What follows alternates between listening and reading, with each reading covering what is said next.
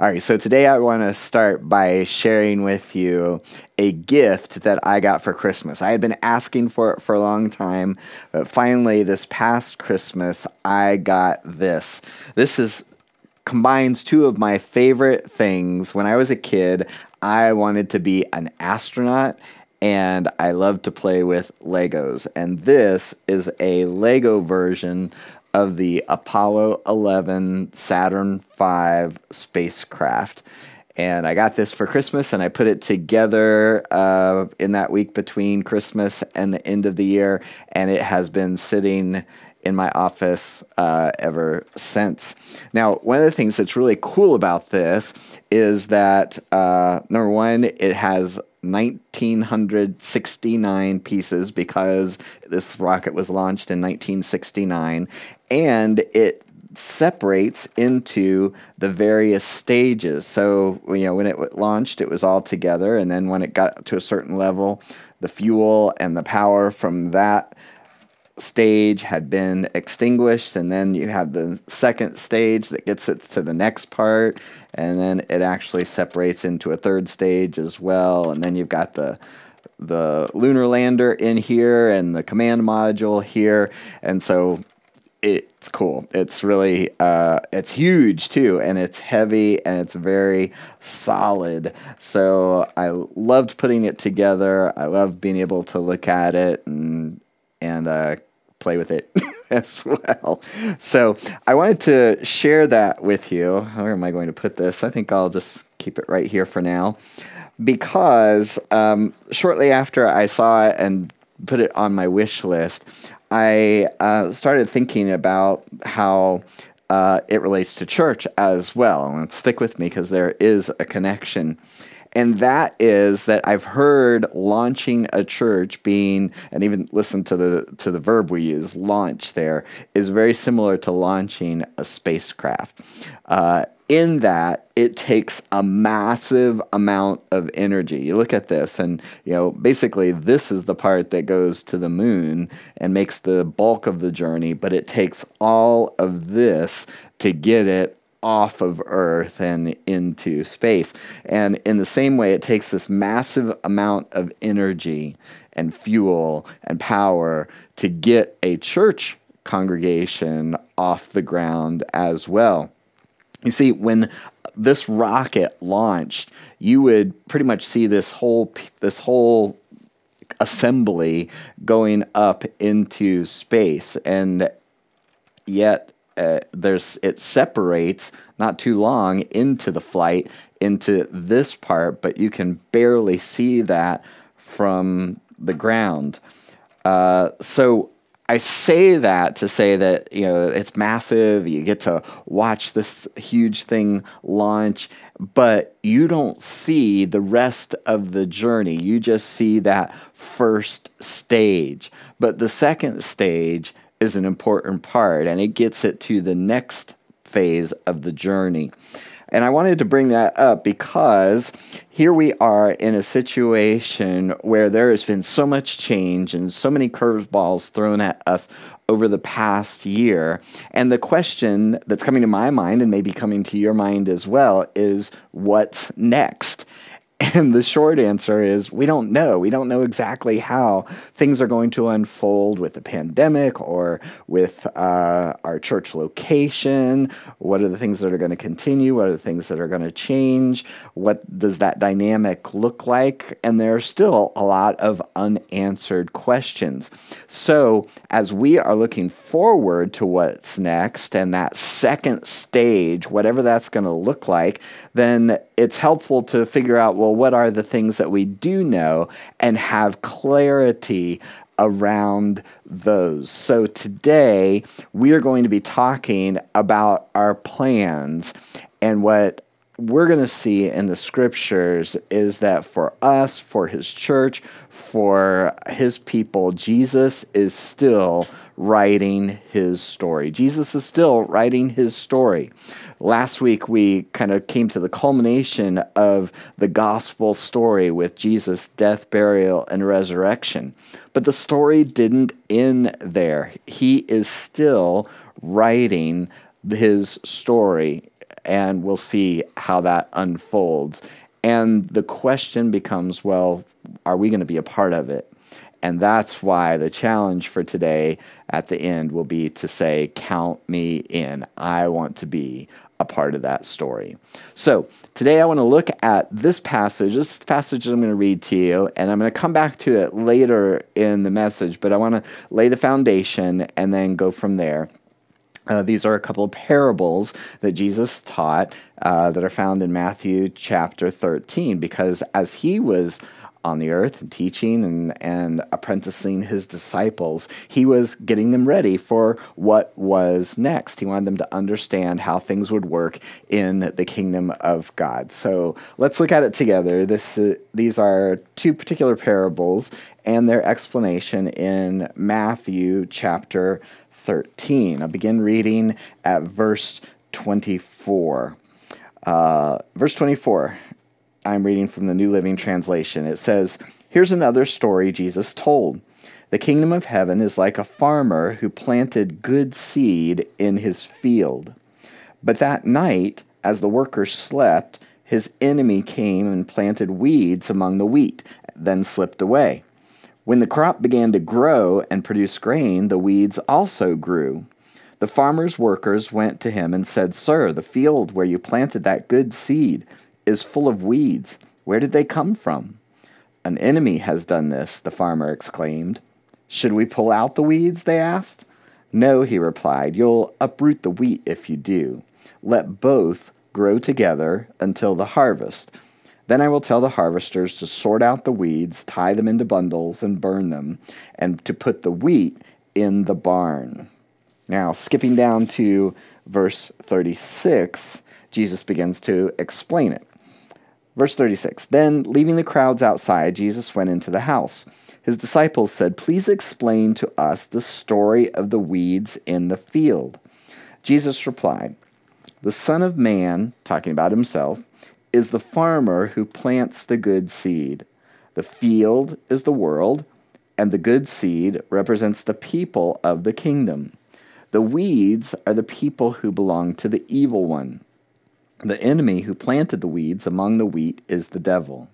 The harvest is the end of the world, and the harvesters are the angels. So he's explained all the different elements, and now he's going to explain the meaning. Verse 40 just as the weeds are sorted out and burned in the fire, so will it be at the end of the world. The Son of Man will send his angels, and they will remove from his kingdom everything that causes sin and all who do evil. And the angels will throw them into the fiery furnace, where there will be weeping and gnashing of teeth. Then the righteous will shine like the sun in their Father's kingdom. Anyone with ears to hear should listen and understand and then skip down to verse 47, and he tells another similar parable. Again, the kingdom of heaven is like fish, a fishing net that was thrown into the water and caught fish of every kind. When the net was full, they dragged it up onto the shore, sat down, and sorted the good fish into crates, but threw the bad ones away. That is the way it'll be at the end of the world the angels will come and separate the wicked people from the righteous, throwing the wicked into the fiery furnace where there will be weeping and gnashing of teeth. Do you understand all these things? Yes, they said, we do. Would you pray with me? Heavenly Father, I thank you that you have given us your word and that you have even explained the meaning. You've told us what to expect. And so, even though there are a lot of things about which we are uncertain, a lot of things that we can't see, a lot of things that we don't know about what's next. I thank you, Lord, that you have given us what we need to know in order to cooperate with you and to be a part of the story that you are writing. So I pray, Lord, that you would give us clarity about those things and faith and trust to, to just entrust those things that we don't know about and can't anticipate to you, and then just to follow you wholeheartedly in those things that we do know. We pray this in Jesus' name, and everyone said, Amen. Amen.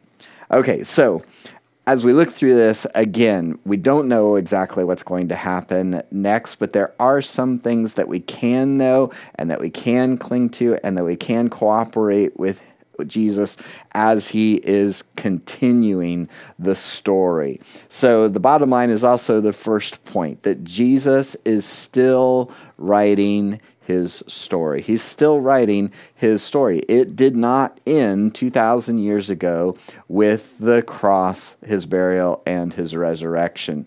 I was uh, uh, looking at the introduction to the book of Acts. Uh, the, uh, the book of Acts is kind of the sequel to the Gospel of Luke, written by the same author to the same audience. And this is how Luke begins that, that second volume, Acts chapter 1, verse 1. In my first book, I told you, Theophilus, about everything Jesus began to do and teach. And you'll notice that I highlighted that word began. Because if you just on first glance, you would think, okay, Jesus, he wrote about all that Jesus taught and did in the Gospel of Luke. But now we're moving on to another story. Now we're moving on to the church. Now we're moving on to what happened after Jesus ascended back into heaven. But look at the way that Luke describes that next phase, that second stage.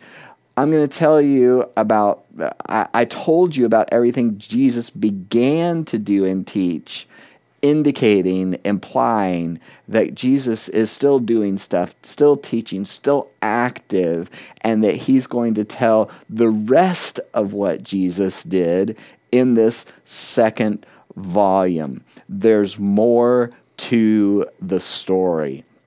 And in fact, if you read the book of Acts, even after going through 28 chapters of early church history, it ends somewhat abruptly. It's almost as if you're reading along and you're ready to turn the page to the next chapter, to the next volume.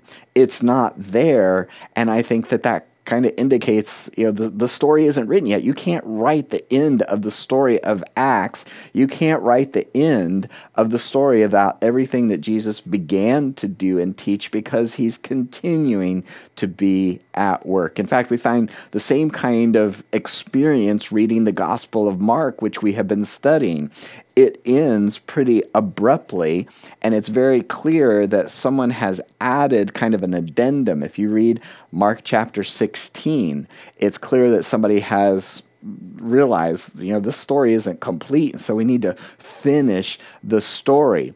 Now, there are a lot of explanations for what was going on there, but most people think that the last part of Mark's original gospel has been lost and a, a later, decades, maybe even a hundred years later or more, somebody wrote an ending because they realize this this isn't the end of the story. There's more to the story. Now, just as an aside, that should give us even greater confidence in the scriptures because it would have been much simpler, in fact, to try to write like Mark did and pass it off as what he wrote. But no, somebody just said, uh, something's missing here, so let me add on to it.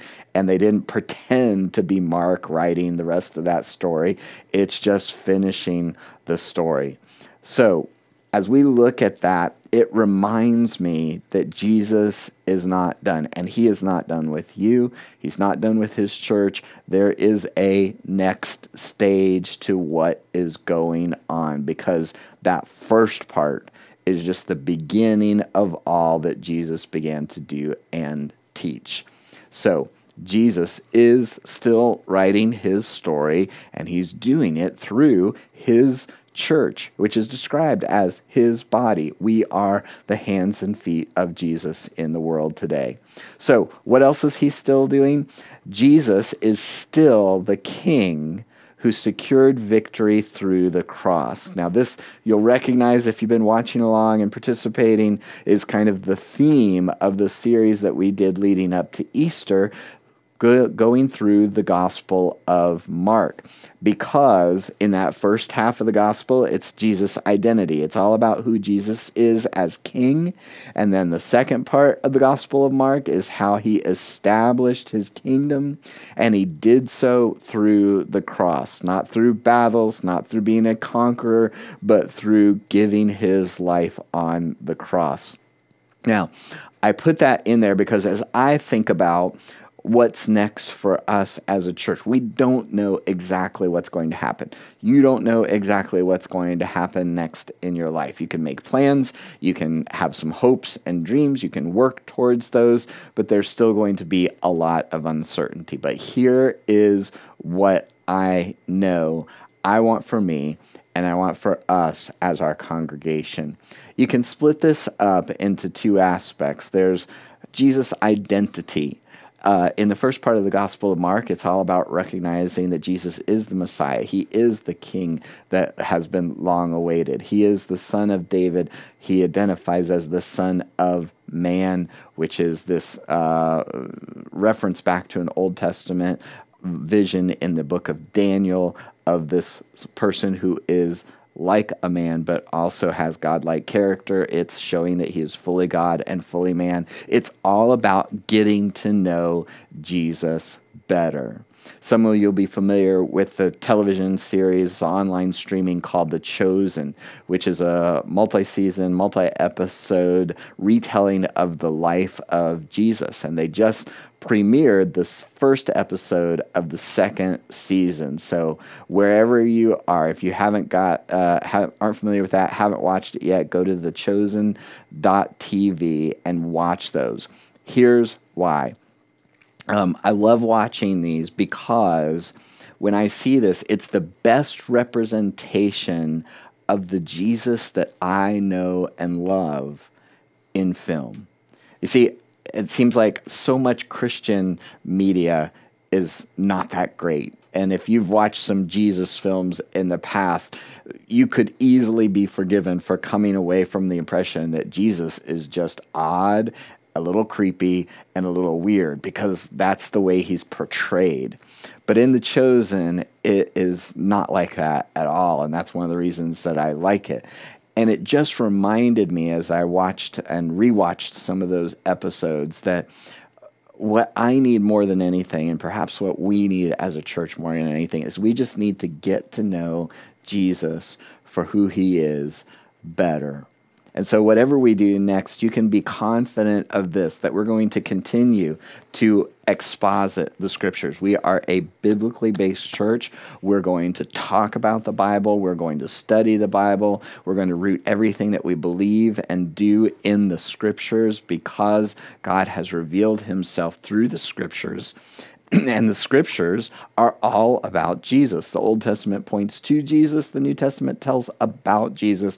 It's all about Jesus. And we're going to continue to talk about Jesus, get to know Jesus better, not just facts about his life like you're studying for a test. We want to get to know him. We want to understand him. We want to know and love him and he's still that king. He's still that same person, and we just want to get to know him. But we also want to do things in his way as well. You see, that's kind of that subtext again of the Gospel of Mark that Jesus is who the people were expecting and hoping for, but he didn't go about his mission in the way that they were expecting or hoping for. He secured his victory, he established his kingdom through the cross. In fact, in Mark 10:45, this is the way Jesus talked about his ministry. For even the Son of Man did not come to be served, but to serve and to give his life as a ransom for many. That's the way he was going to go about. It wasn't going to be by force, but through service. He was going to serve and he was going to lay down his life, give his life as a ransom for many that's what we want to do is we want to get to know Jesus, who he is. Again, that's his identity. And we want to know how he wants to work, how he wants to establish his kingdom, how he wants to work it out and grow and expand his kingdom in our time and place.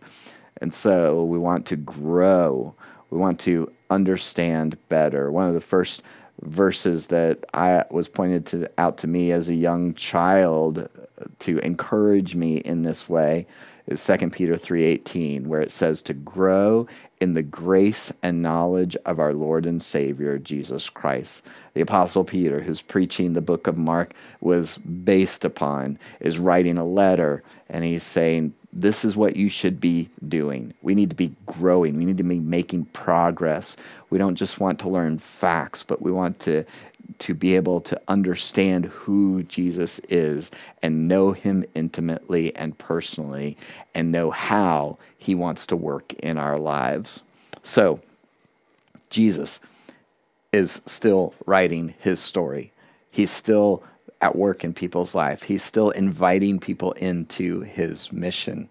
And Jesus is still gathering, growing, and sending people like us. He's still gathering, growing, and sending people like us. Now I'll bring you back to those parables that I read earlier. Look at this line from Matthew 13, verse 30. It says, Let both grow together until the harvest. Now, this is in the midst of that first parable. Remember, the setting was uh, a farmer who plants good seed in his field, and then an enemy comes and sows weeds in the field. And the uh, people, the servants, begin to notice that. They ask the master, What should we do? Should we pull up the weeds? He says, No, if you pull up the weeds, then you're probably going to be pulling up the wheat as well. Let them grow, let them come to maturity, and then it'll be very clear what's the weed and what is the wheat. So, this is the quote from the master in the midst of that story let both grow together until the harvest. Let both grow together. What should we be about? We should be about growing, just like that verse said grow in the grace and knowledge of our Lord and Savior, Jesus Christ. Now, in that story, you had the weed, which is, it tells actually what kind of weed it is. It's darnel. And the interesting thing about this particular type of weed is as it is maturing, it looks a lot like the real thing. It looks like wheat. And so when they're growing together, it would be very hard to distinguish between the weed and the wheat. And so the master says, just let them grow together. Don't focus on trying to weed them out and sort them out and separate them out to distinguish and judge between them. Just let them grow together the thing, the way that that really struck me this week as I was visiting, revisiting this parable and looking at this parable is that so often it's easy for people in church to get into a judging mindset and to say, you know, oh, we're going to focus on, you know, you're in, you're out, in different ways that we distinguish between people. When really it's just this picture of let them grow together. Don't worry about sorting people out, deciding who's better or who's worse. Just grow. Just focus on growth and let the sorting happen later. And you'll notice that it happens by someone else later as well. So rather than focusing on, oh, well, they're not doing it right or he's doing it wrong or all that kind of stuff, how about we just focus on growing and maturing to the point where we can bear fruit? Let both grow together until the harvest. And the way that this is lived out, I think, is you know when people come into our church, I want them to get the sense that they are loved and expect and accepted, no matter what their background, no matter what their journey, no matter where they are on the process. Yeah, we want people to make progress. We want people to understand the Lord better and follow Him more closely. But people are going to come from all over and every background. And if you're watching and if you're wondering if you are welcome here because you've got some history, you got some past, you don't necessarily know that you believe everything that we believe. You want to know, you know, am I still going to be accepted? The answer is yes. As far as I have anything to do with it, then we're going to accept you and love you, and we're going to grow together as best as we can. And I think this reflects the heart of Jesus because Jesus, when he wanted to sum up his teaching and what he wanted his disciples to do, he put it this way A new command I give you love one another, not judge one another, not uh, evaluate one another, not see if another, it, it's love one another. As I have loved you, so you must love one another. We serve one another, we accept one another. We're going to be loving, and sometimes that means being tough with one another, but it's all in the context of what's best for another. Jesus set the standard. As I loved you, so you must love one another. In fact, in the very next verse, this is John 13 34, next verse, verse 35, he says, It's by this. What, what's the this? That's what he's just been talking about, and what he's going to repeat at the end of this verse. By this, everyone will know that you are my disciples if you watch church on a weekly basis.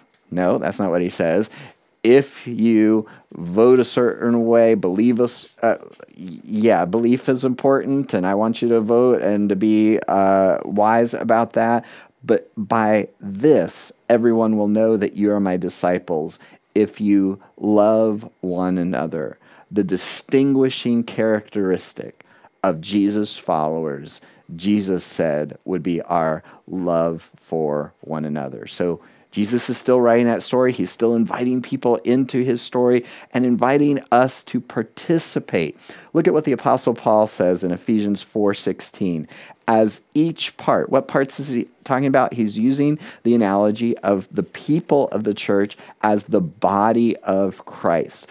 Christ followers, people who are a part of the kingdom of God and the family of God, are the body of Christ. And as each part, as each member does its own special work, it helps the other parts to grow. Now, notice in the midst of this that it's each part, every single part, every person who is following Jesus has a part to play in this loving one another and being on mission and being a part of the next part of Jesus' story. As each part does its own special work, a special work. If you are a part of the body of Christ and you don't do participate, contribute, then we're missing out on something special and unique that only you can contribute and in your time and place and with your skills, abilities, and gifts. It's only as each part does it owns does its own special work that it helps the other parts to grow. And what's the result? So that the whole body, everybody wins, everybody benefits, so that the whole body is healthy and growing and full of love. Healthy and growing and full of love. That's what I want for each one of us. That's what I want for our congregation. That's what I want for the body of Christ. The whole body, healthy and growing and full of love. But notice that this only happens as each part does its own special work. We need everybody to participate in some form or fashion so that the whole body will be healthy and growing and full of love. And so that's why the challenge that I mentioned, and this has been kind of a theme, is that uh, to to say, count me in. I'm going to be a part of the story, and not just Jesus' story, but a part of the story of what He's doing in our time and place, and maybe even in our congregation of Cornerstone, our little corner of the kingdom of God, our little slice of the body of Christ. Um, now, I, I found that there was a little bit of confusion when I made this invitation before. When I was inviting people saying, count me in, we need you to participate. I think some people some people were giving me feedback like, oh, are we in trouble? You know, are, are we have we lost a lot of people? No, not I mean, I'm sure there's going to be changes, but we have as many or more people that are a part of the church now as there were a year ago. Um, you know, some of the names and faces have probably changed, but that happens all the time, pandemic or no no pandemic. It's not that we're in trouble. Uh, people have wondered, oh, is it because we're behind in finance? No, we are doing amazingly well considering the last year. In fact, there'll be more as we uh, publish our annual report and have our annual meeting here pretty soon. But no, it's not because we're in trouble. It's just that in order for the next stage to happen, if we're going to make that transition and go forward, then we need we need to make sure that there's fuel in the tank, and the fuel in the tank, the people are the people of the church that make the church happen. So when I encourage you to be counted in, it's not because we're in trouble, it's because we're excited about what's next. It's not because we are in dire straits, because that's really not the case. It's that I, I want to know that uh, we're gathering around the mission of Jesus to make him known. I, I want to know that we're going to be able to lock arms and that we can count you in in order to fuel the next stage of what's going to happen at Cornerstone. I want the excitement of your participation. I want you to be involved, not just as a casual bystander, but to be a part of what is going on. It's, it's an invitation to count me in. So that's what I'm talking about when I encourage you to raise your hand and say, Count me in. I want to be a part of what's happening next, what the story that Jesus is going to write for us and our congregation next. Uh, let me bring you back to the parables that we were looking at. Matthew 13 47 is the second from the second parable. Again, notice he says again, this is the only time in the in that passage where he tells a bunch of parables that he says again. That indicates to me that he's repeating a point, and I think it's that same one as the first parable that we looked at. Again, the kingdom of heaven is like a fishing net that was thrown into the water and caught fish of every kind.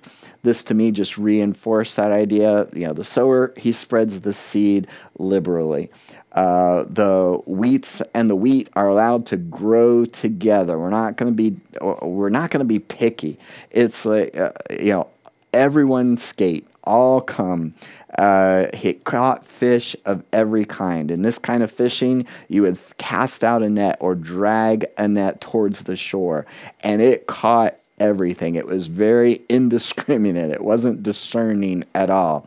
And in fact, this word, every kind, the word kind there that Jesus uses, is usually used of different people, different tribes and ethnicities. And I think that Jesus is prefiguring the mission to the world. That this isn't just a Jewish thing, this isn't just a, a, a here and now kind of thing. This is everyone everywhere. We're going to cast the net wide. And so I think that he's making that same point.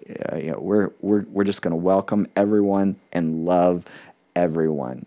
And then uh, going back to the intro of Mark, it says Jesus is calling his disciples. He said to them, Follow me, and I will have you become fishers of people. I picked the New American Standard, which is, it, it sounds kind of weird to our ears, this translation. I will have you become fishers of people. But I wanted to use it to emphasize that he is, he is saying, you, know, you used to be a certain way. I'm now going to bring it around to something different. You used to used to be involved in this.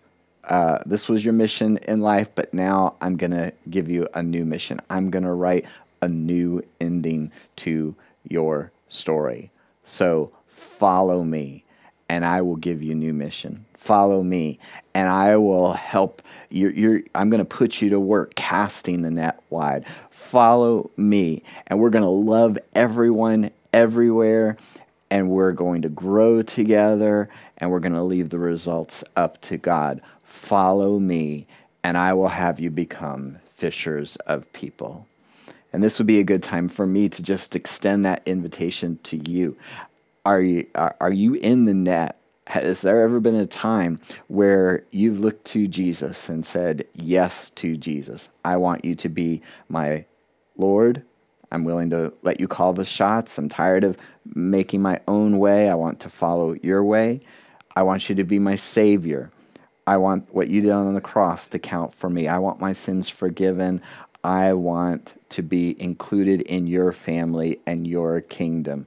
You start with the follow me, and then he gives you the mission and gives you purpose and starts writing a new end to your story. So say yes to Jesus. Uh, raise your hand, uh, click that button, text the word yes to our church number 603 225 2550. That'll let us know that you are saying yes to Jesus so that we can celebrate and also encourage and equip you as you follow Jesus. You see, Jesus is still writing his story and he's inviting you to be a part of it. So say yes to Jesus, become one of his followers, become a part of his family, become a disciple of Jesus. And then, if this is your church home and you want to be a part of what's next for Cornerstone, then let us know that as well. I don't know exactly what that's going to mean. I just know it means we're going to be on mission and we're going to be getting to know Jesus better, and we're going to try to follow him as closely and as wholeheartedly as we possibly can. And if you get the sense that this is the place where you want to join up, where you want to be a part of this next phase of the story, the second stage, then let us know so that we can count you in, resource you, keep you up to date with what's going on.